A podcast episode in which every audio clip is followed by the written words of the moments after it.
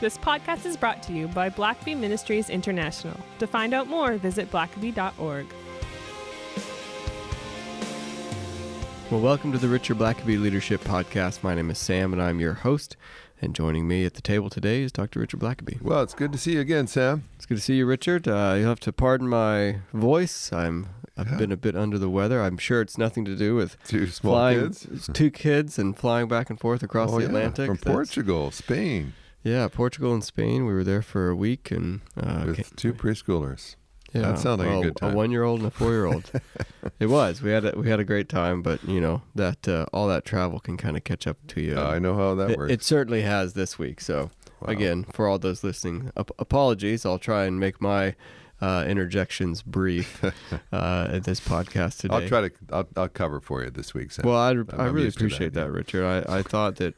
Maybe this week you could do the bulk of the talking, and I'll just I'll just I'm, listen I'm for attentively you, and admiringly. Yeah, yeah. Well, I, I appreciate that. So, with that being said, uh, Richard, uh, you're you've got your Bible open here, yeah. and we're gonna dive in. One of us needs to read it. Well, yeah. Well, I, th- I thought I thought yeah. it'd be best if you did. uh, if uh, we're gonna dive into the Lord's Prayer. Yeah. It's a, Yeah, well-known prayer. It is, and we've most of us in church have grown up uh, hearing it, reciting it, and um, but you know, I when when Jesus says, "Here's something. I'm going to give you a, uh, a model, uh, something that you need to do, ought to do every day." That's worth really leaning into a little bit. And as you know, there's a lot of times that we we're familiar with something in the Bible, but you can always lean in closer and take a, a closer look. And so, well, I think often that familiarity, um, I think causes us to miss, yeah, to miss things about yeah. it. And especially if you've memorized it and you just recite it, uh, by rote memory, then, uh, it, you, it just kind of flows off your tongue, but you stop, your brain disengages. You don't need yeah. to actually think about it. You just remember what comes next. And, and so I, you know, I, I think it's great to memorize stuff. Um, But uh, you want to be careful that once you memorize it, you you don't just assume you know it d- because you can recite it. You, you can recite lots of things you really don't understand. So, and so I, I want to look just in Matthew chapter six, and uh, interestingly, verse five, uh, Jesus kind of gets into prayer, and he starts off by saying, "Whenever you pray, you must not be like the hypocrites." And I think that's interesting that. Because Jesus typically is a pretty positive person, and mm-hmm. um, and so he'll often just tell you, uh, you know, truth that's good to do. But it, it's a little interesting to me that when he talks about prayer, he begins negatively mm. and says, "Okay, we're going to talk about prayer. Here's here's what you should not do." mm. Kind of interesting, and and and I think the only reason he would have done that is if he knew full well that these people had been bombarded, had been immersed in bad praying. And you might say, well, isn't any prayer better than no prayer? Uh, I mean, I might I might not really give a lot of thought to my prayer life, but a little, you know, whatever I do is probably better than nothing. And yet um, Jesus actually said, there's some ways I don't want you to pray. Don't mm. do that. Um, and and so obviously bad praying is, uh, he'd rather you, maybe you didn't pray than, than you did it poorly or, or incorrectly. And Um, and so I think it perhaps ought to just catch our attention right off the bat to say, not just any praying will do. Not just any praying is acceptable to God. And so he says, you know, don't do be like the hypocrites, because they love to pray standing in the synagogues and on the street corners to be seen by people. So there, I think if you were to kind of summarize their problem, it is they're praying to the wrong audience. They've got the wrong audience in mind when they pray. Um, they're not really praying thinking, what's God going to think about what I'm saying? They're they're more concerned, what will people think about what I'm saying? And Sam, you and I both know that there's times when we hear public praying in churches and, and other places where you can kind of wonder, oh, who exactly are they talking to right now? Because I, I don't think that they're actually talking to God. What? Yeah. Th- I don't think God needs to know that there's that there's a potluck right after the service today. Or, uh, or yeah, or the the classic uh, at the end of the sermon, you sort of finish off your sermon yeah. with, with in, yeah. within your prayer. Yeah, and you're kind of exhorting the people. Now, I think a public prayer should involve uh, the people listening. Uh, you know, you can pray on their behalf. You can pray uh, for God to do things in to, in the lives of those who are listening. That can be very powerful. But um, but a lot of times when someone's praying, when I, you know, I, if I ever had the nerve, I think I, I might say, "Hey, just you're. I thought this was we were talking to God. Do I need to keep my eyes closed while you're talking to me?" It, uh, and so I think there are times where I, I think it's maybe a good question just to ask. So who am I actually talking to right now? Yeah. Uh, because when you pray a prayer, you might be maybe you're going to start your leadership team meeting off with prayer, your staff meeting.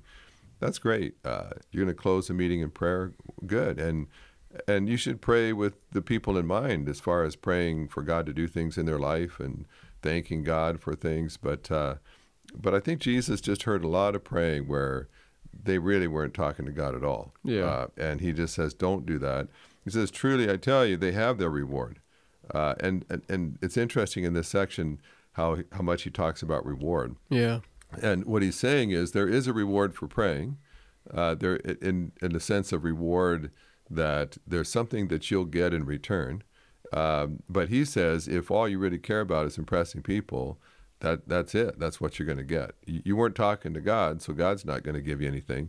Uh, you were focusing on people, so you're going to get what people can give you. Yeah. Um, and well, and I think the sad thing is, I think that's what a lot of people want. Like, and then they become satisfied with yeah. the reward of having people think they pray really well, or yeah. whatever it is. And you wonder, like, why would you care? What? Why would you care uh, to impress people with your prayers? Unless you just want to give the appearance of spirituality, of being mature as a Christian or something. But um, but Jesus is saying what a what a shallow kind of reward that would be. Yeah. Uh, and the fact if you want to appear to be mature, it means you're not mature. It means it, you you invalidate the very thing you want. Uh, and so it says, don't babble like the Gentiles, since they imagine they'll be heard for their many words. So the hypocrites are probably God's people uh, that are they're phonies. And then he says, and then there's Gentiles that aren't even necessarily Christian, uh, and and they just think if you just say a lot of words that it just sounds really impressive. And and again, you, I, I, we're not encouraging our listeners to critique people that pray all the time, but yeah. um, but.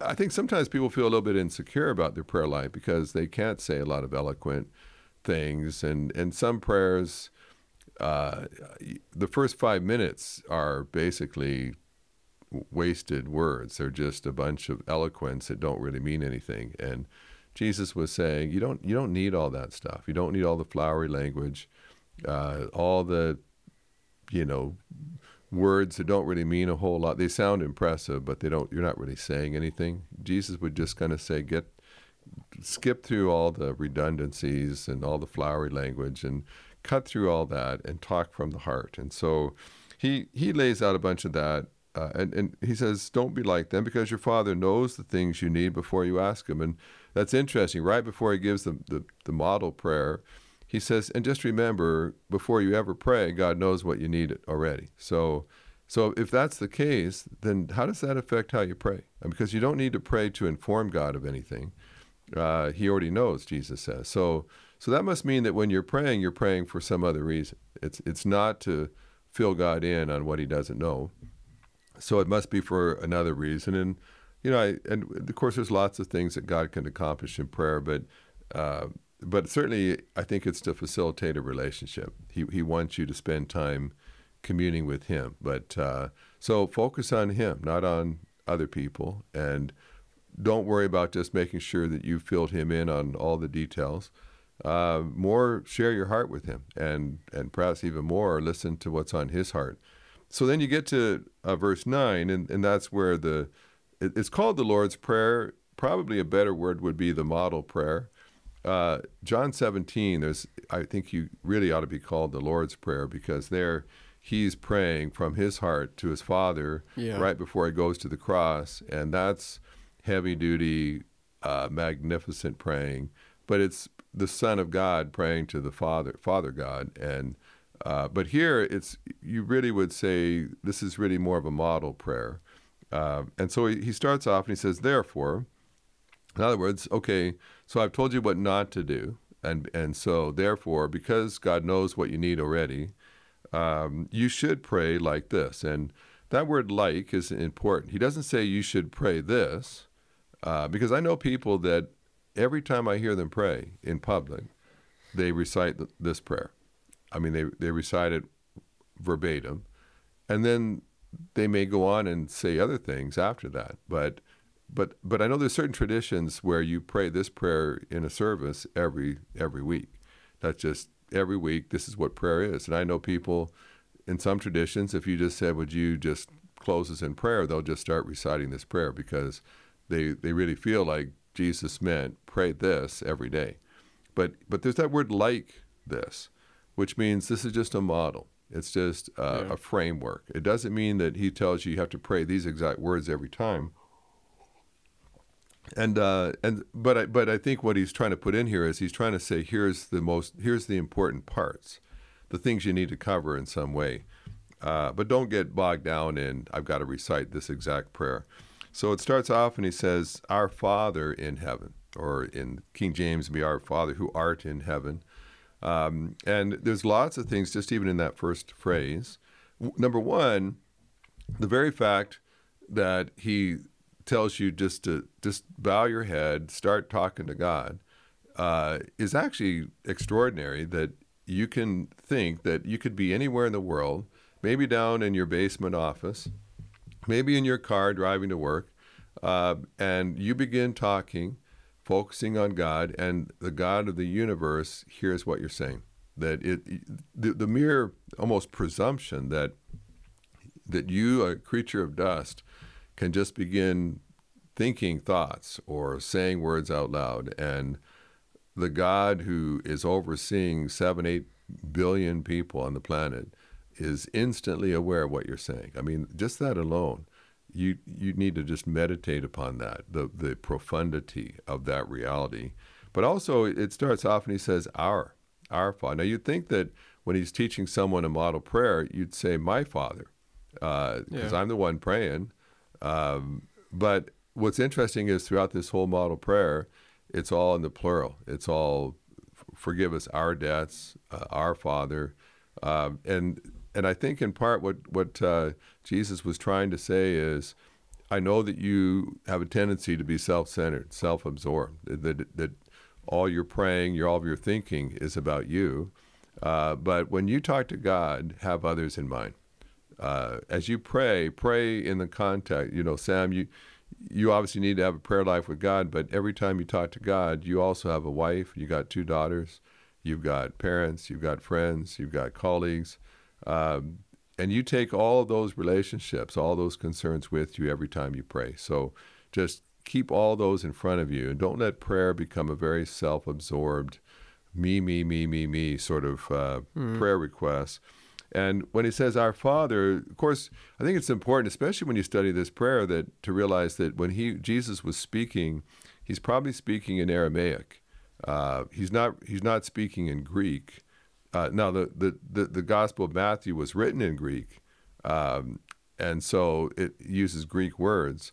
But I think scholars have said, but when he was saying this, when he was teaching this to his disciples, he's speaking Aramaic. And the Aramaic word would have been Abba, which would be the word for Father in Aramaic, and uh, and most people say that that would have been one of the very that's like Daddy. That's one of the very first words that children would learn to say. Um, it's interesting how often kids say Dada before they say Mama, but uh, but Abba would have been that word that they would have learned to say early on. And what's interesting about that is that in the Old Testament, Uh, Jewish people did not call God Father. They did. They did not pray "Our Father," uh, because it was considered far too presumptuous uh, for you to consider God as your Father. They, That's way too familiar. Yeah, they they would yeah. say uh, that God is uh, far away. He's he's above you. He's far greater than you.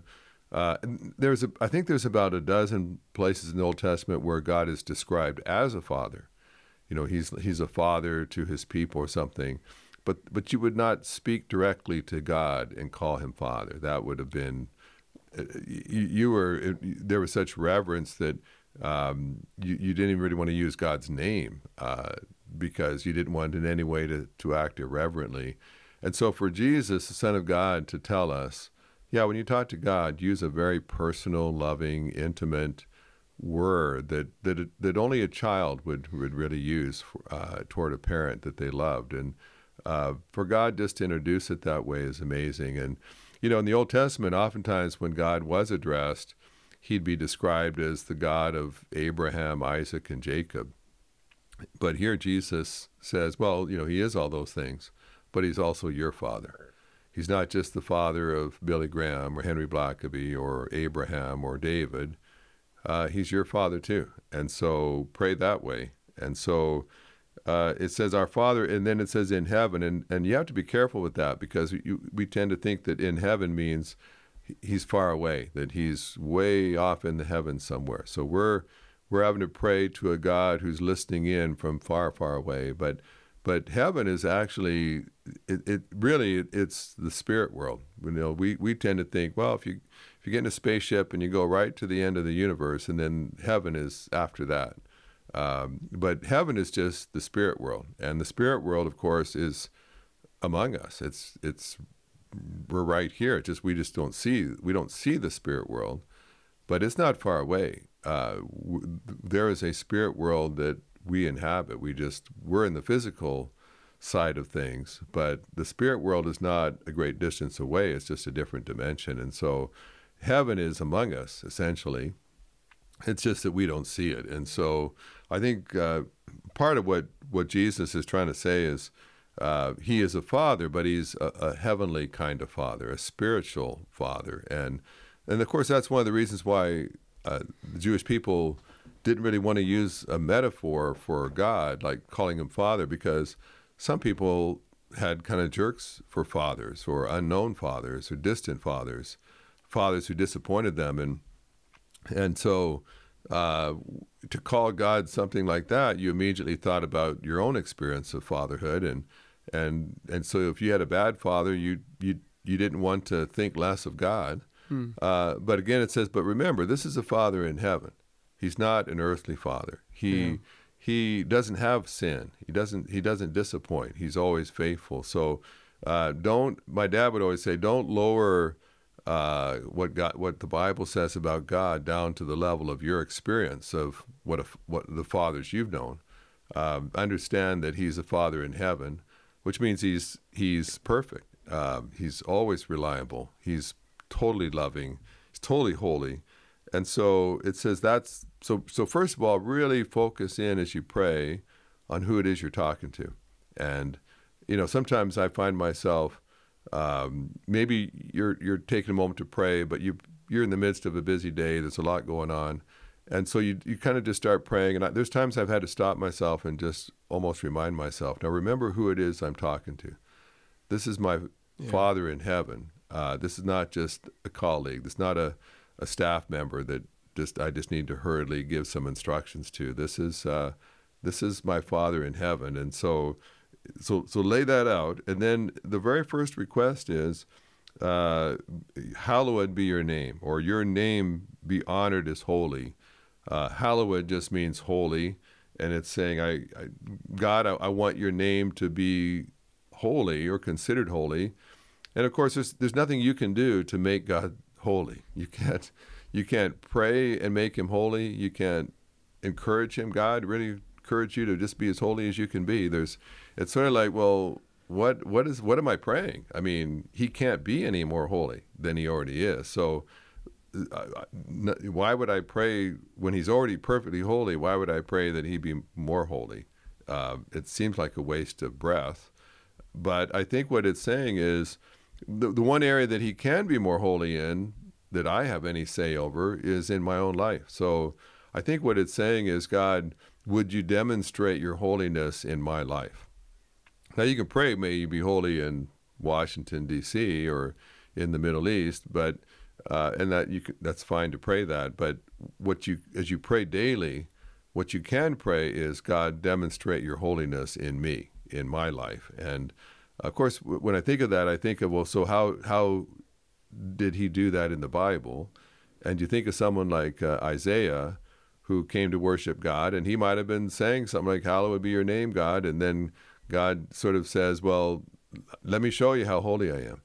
And when, when Isaiah begins to see the holiness of God, it exposes, he doesn't become any more holy. He just reveals to Isaiah how holy he mm. is. Yeah. And the next thing you know, Isaiah is saying, "Woe is me, I'm undone." And and because God's holiness reveals how unholy Isaiah is and how unholy his mouth is. And and immediately he comes to church thinking, "Oh, I'm going to worship God and worship his holiness." And then all of a sudden God demonstrates his holiness to Isaiah, and it totally undoes Isaiah, and he's got to get right. And, and God cleanses him and, and addresses his sin and makes him holy.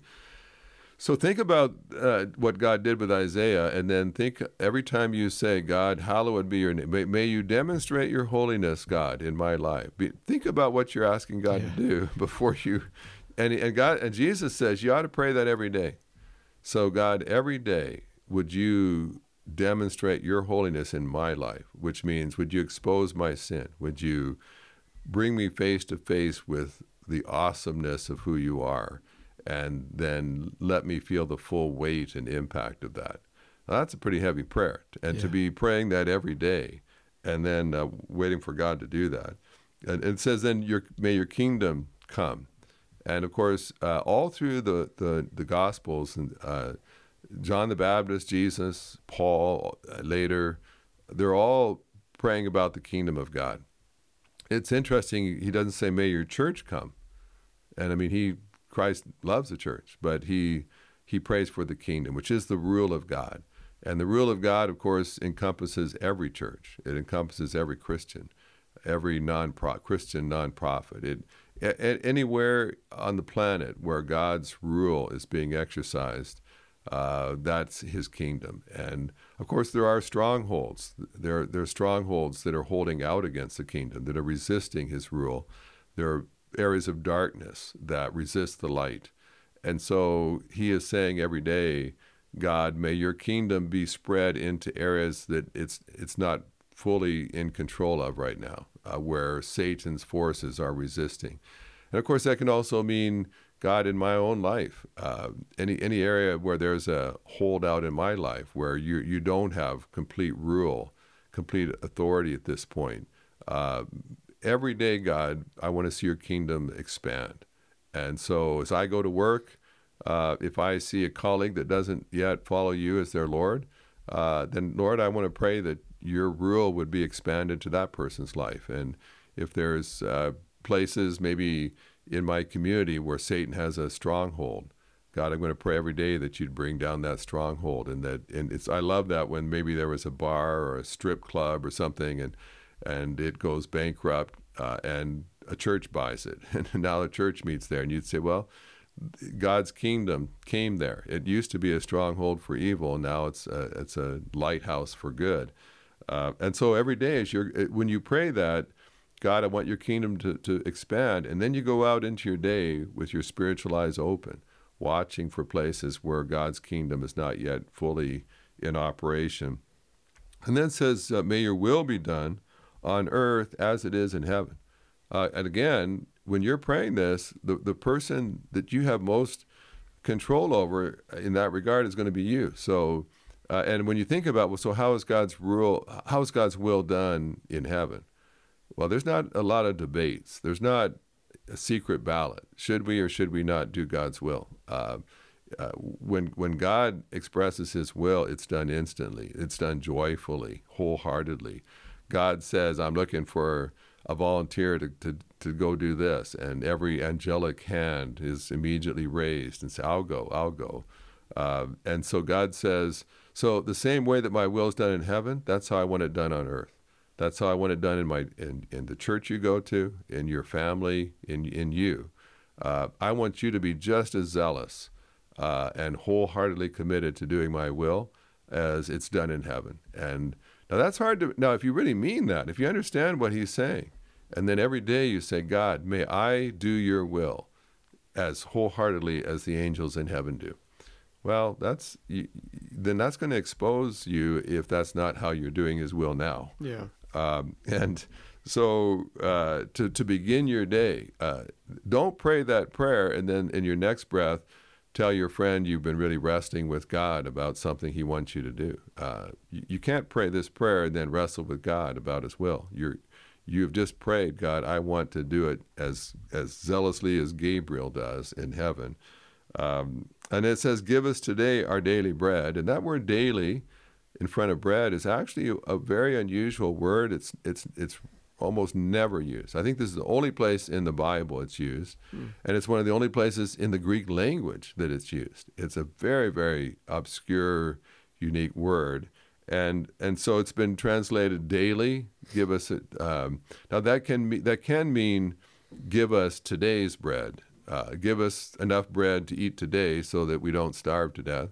Uh, it could mean give us tomorrow's bread. It might assume that you've you've got your meal today, but tomorrow is uncertain. And saying, God, I'm I'm placing tomorrow into your hands. And of course, bread was the basic staple of uh, families at that time, poor families, and, and if you had a loaf of bread, you you had things covered. You you could supplement that, but but that loaf of bread is what you've kind of built your meal around.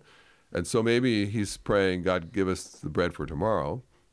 Uh, but uh, but but also some feel like maybe what it's saying is basically not not so much daily, but give us sufficient bread, give us enough bread that we can eat, not not too much, but not too little, just just enough, like Goldilocks, just just right. Uh, and then some have even said, well, uh, but I can't really imagine just praying to God, just give me just enough and no more, uh, because God has a way of giving us exceedingly abundantly more than we ask for, and so maybe maybe just what it means is uh, that you're. It's more a statement of faith to say, God, just uh, I, I just trust all of my bread needs to you in the future, and I just know you're going to cover it, and so I'm just not going to worry about it. I'm not going to stress about it. And I think there is maybe some of all of that in there to say your your fundamental needs, those things that if you don't have any bread to eat the next day, you're going to be uh, up at night concerned about that.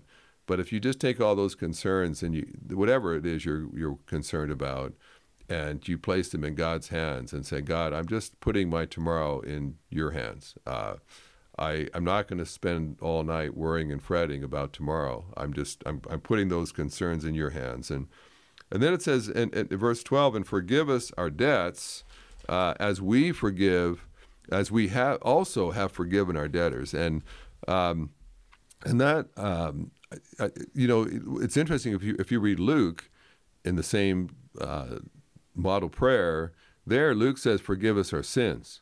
Uh, and here it is, forgive us our debts. And so you might say, well, you know, how, why do the two gospel writers use different words there? But but interestingly, the Aramaic language, the same word that means debt also can mean sin.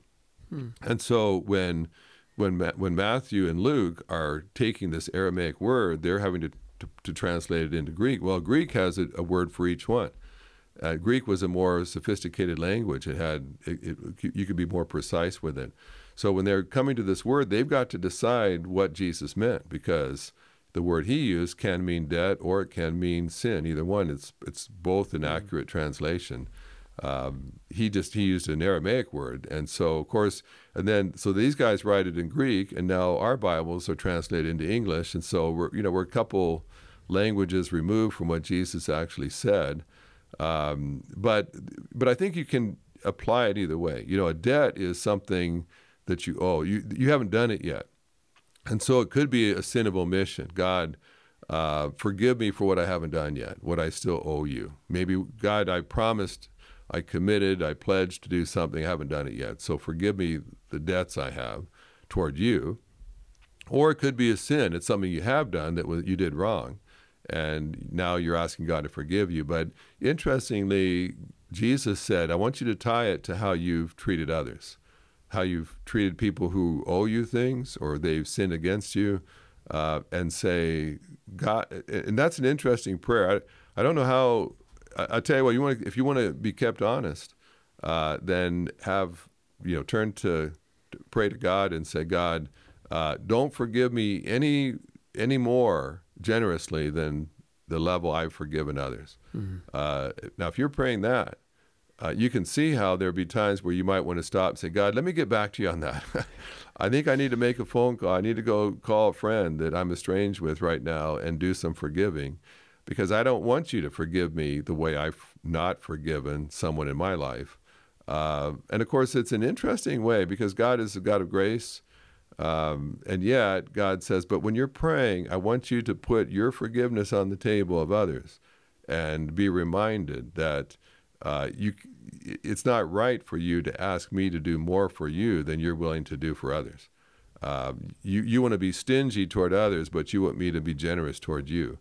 And so, again, you can kind of see how if, if you if you kind of go down each of these paths that Jesus is laying out for his disciples, then uh, you realize, okay, I, yeah, now he's he's meddling here. And there's actually a whole lot more uh, uh, to what I'm praying. And if I were to be serious about each of these requests, Uh, I'll tell you what, it would cover a lot of major areas of my life. And and lastly, I'll just mention this, and we may just take uh, a whole nother podcast just to unpack this this phrase.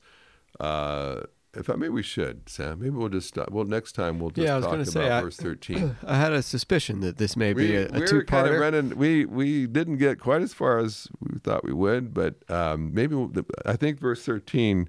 Uh, it qualifies just for its own podcast. Well, that's um, that's plenty for us to chew on right now. Yeah. And uh, appreciate you taking us through this, Richard. And stay tuned for part two.